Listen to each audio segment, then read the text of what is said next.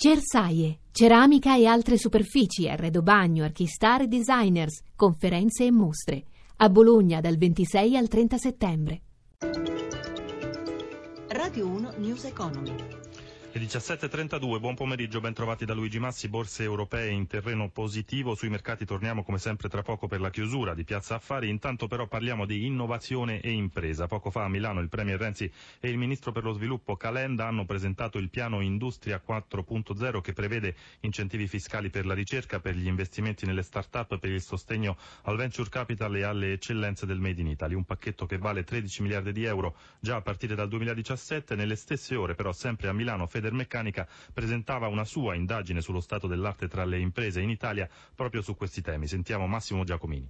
La quarta rivoluzione industriale è ancora lontana, almeno per buona parte delle aziende italiane, così evidenzia l'indagine di Federmeccanica sull'industria 4.0, cioè quelle aziende che, investendo in innovazione, sono consapevoli di come l'adozione di nuove tecnologie conduca a nuovi modelli di business, agevolando di fatto la crescita. Solamente il 64% delle imprese campione dichiara di avere adottato almeno una delle 11 tecnologie considerate qualificanti, fra queste meccatronica, robotica, big data, stampa 3D, nanotecnologie, materiali intelligenti e sicurezza informatica. Queste imprese che hanno trasformato la produzione industriale grazie alla fusione della tecnologia digitale ed internet con la manifattura convenzionale esportano una quota maggiore del proprio fatturato rispetto al campione, 44% contro 33%. Tra gli altri elementi hanno una quota più elevata di dipendenti laureati, 19% contro 12%. Per Federmeccanica è necessario aiutare le aziende che non hanno intrapreso la strada dell'industria 4.0, spiegando che si può adottare un approccio graduale all'introduzione di queste tecnologie, ricordando anche che la competizione internazionale rende obbligata questa strada, magari nell'ambito di un programma più ampio e di una visione complessiva di politica industriale per il Paese.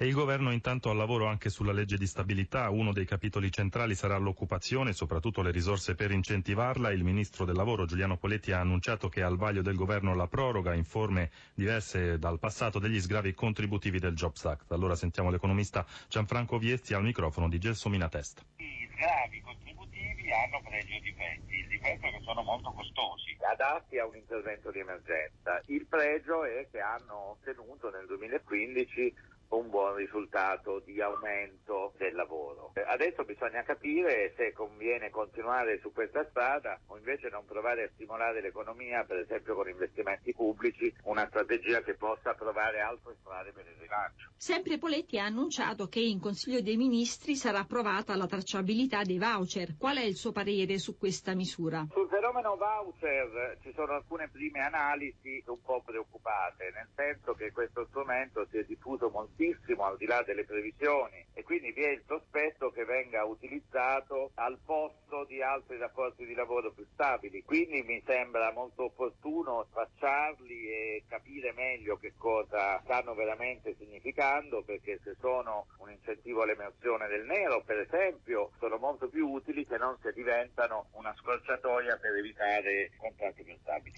17.36 chiusura delle borse europee Sabrina Manfroi dalla redazione di Milano a te. In chiusura le borse europee mantengono il rialzo ma lontane dai massimi toccati in giornata. Londra più 0,06%, Francoforte sale dello 0,41%, Parigi più 0,48%, Milano sta chiudendo in rialzo di un punto percentuale, intanto a Wall Street Dow Jones più 0,26%, Nasdaq più 0,14%, ecco la chiusura di Milano più 0,88%. Eh, le borse sono in attesa ovviamente della riunione questa sera della Federal Reserve che si pronuncerà in materia di tassi di interesse per quanto riguarda i titoli in rialzo tutto il comparto bancario tra i migliori Ubibanca più 5,38, eh, BPR più 4,71, Popolare Milano più 4,26, Banco Popolare più 3,65 recupera anche Monte dei Paschi più 2,46%.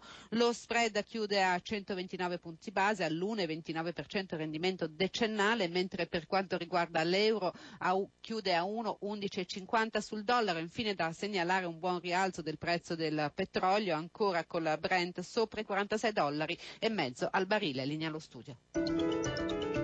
News Economy a cura di Roberto Pippan torna domani alle 11.32, podcast all'indirizzo newseconomy.rai.it, in regia Mauro Zaninotto da Luigi Massi, buon proseguimento d'ascolto su Rai Radio 1. Radio 1 News Economy.